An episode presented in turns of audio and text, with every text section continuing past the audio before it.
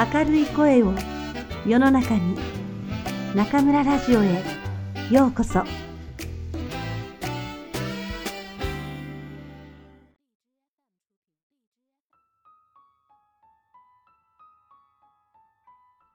浪屋雑貨店の奇跡東野圭吾。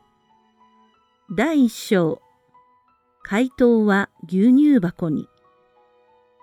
3早速のご回答ありがとうございます。ゆうべ、お宅のポストに手紙を投函した後、面倒な相談事を持ちかけて、ご迷惑だったのではないか、と、今日は一日中考えておりました。お返事をいただけて、ほっとしています。波屋さんの疑問はもっともです。私も、できることなら、彼を遠征先や合宿先に連れて行きたいです。でも、彼の病状を考えますと、それは不可能です。病院でしっかりとした治療を受け続けているから、まだ病気の進行を遅らせられているのです。それならば、私が彼の近くで練習すればいいのでは、と思われるかもしれません。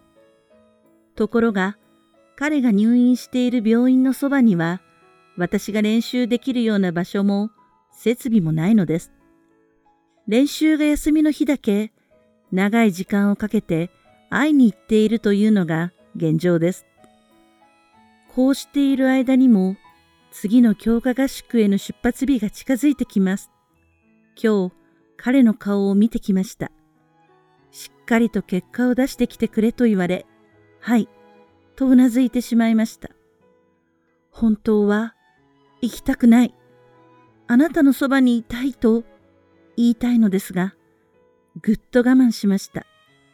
そんな風に言えば、彼が辛いだろうと分かっているからです。離れていても、せめて顔だけでも見られたらと思います。漫画などに出てくるテレビ電話があればいいのに、と無双したりします。現実逃避ですね。ナミヤさん、私の悩みに付き合ってくださり、本当にありがとうございます。こうして手紙で打ち明けているだけでも、幾分心が楽になります。答えは自分で出さねばならないと思いますが、何か思いついたことがあれば、お返事ください。逆に、もう何もアドバイスできることはないと思われるのなら、そのように書いてください。ご迷惑はおかけしたくありませんので。いずれにせよ、明日も牛乳箱を覗いてみます。よろしくお願いいたします。月のうさぎ。最後に手紙を読んだのは翔太だった。彼は顔を上げ、二度瞬きした。これ、どういうことだ？わかんねえ。と敦也は言った。一体どうなってんだ？なんだこれは？返事じゃないの？うさぎさんからの。そう答えた公平の顔を、敦也と翔太は同時に見た。なんで来るんだよ？二人の口から同じセリフが出た。なんでって？公平は頭をかく。敦也は裏口を刺した。お前が手紙を牛乳箱に入れたのは、ほんの5分ほど前だ。すぐに見に行ったら、その手紙が消えてた。もしその手紙をうさぎとかいう女が取り出したとしても、これだけの返事を書くにはいくらか時間がかかるだろう。それなのに、その直後に2通目の手紙が放り込まれた。いくらなんでもおかしいだろう。それはおかしいと思うけどさ、うさぎさんからの返事だってことは確かじゃないの？だって俺が聞いたことについてちゃんと答えてるし。公平の答えに、厚也は反論できない。確かにその通りなのだ。貸してみろ。と言って、翔太の手から手紙を奪った。改めて読み返してみる。公平の回答を知らなければ書けない内容だった。くそ、どういうことだ？誰かにからかわれてんのか？翔太が苛立った声を出した。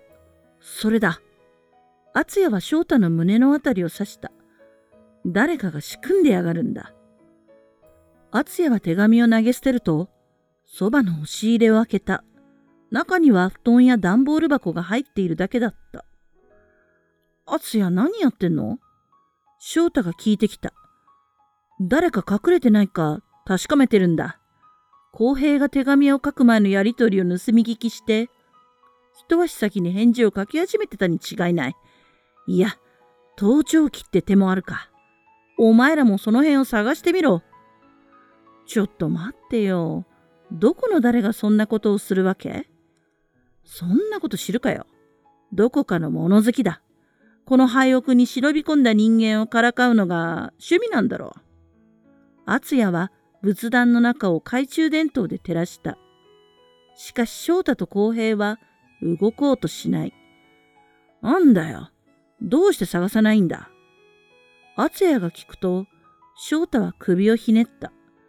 いやー、違うと思う。そんなことをする人間がいるとは思えないな。事実いるじゃねえか。それしか考えられないだろう。そうかな。翔太は釈然としない様子だ。牛乳箱から手紙が消えたことは？それは何かのトリックだろう。手品と同じで種があるんだよ。トリックね。再び2通目の手紙を読み返していた公平が顔を上げた。この人、ちょっとおかしいよ。何が？と敦也は聞いた。だってテレビ電話があればいいのにって書いてある。この人携帯持ってないのかな？それともテレビ電話の機能がついてないのかな？病院内じゃ携帯を使えないってことだろ？う翔太が答えた。でも漫画などに出てくるとも書いてる。この人きっとテレビ電話機能のついた携帯があるってことを知らないんだよ。まさかありえねえよ今時。いや、きっとそうなんだと思う。よし、教えてやろう。公平は台所でテーブルに向かった。おい、なんだよ。また返事を書く気か？からかわれてるだけなんだぞ。勝也は言った。でも、そんなのまだわかんないし。からかわれてるに決まってる。このやりとりも聞かれてて、今頃は先回りして手紙を書いてるさ。いや、待てよ。敦也の頭にひらめいたことがあった。そうだよし、公平。返事をかけ。いいことを思いついたぞ。なんだよ、急にどうしたんだ。翔太が聞く。いいんだよ。すぐにわかる。やがてかけた。と言って、公平がボールペンを置いた。敦也は横に立ち、便箋を見下ろした。相変わらず汚い字だ。二つ目の手紙を読みました。いいことを教えてあげます。テレビ電話ができる携帯があります。どこのメーカーでもあります。病院にバレないようにこっそり使えばいいと思います。こんな感じでどうかな公平が聞いてきた。いいんじゃないか敦也は言った。何でもいいよ。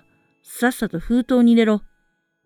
二通目の手紙にも月のうさぎ宛ての封筒が同封されていた。公平は自分の書いた手紙を折りたたみ、そこへ入れた。俺も一緒に行く。翔太はここにいろ。敦也は懐中電灯を持って裏口に向かった。外に出ると、公平が牛乳箱に手紙を入れるのを見届けた。よし、公平はどこかに隠れて、この箱を見張ってるんだ。わかった。敦也は表に回る。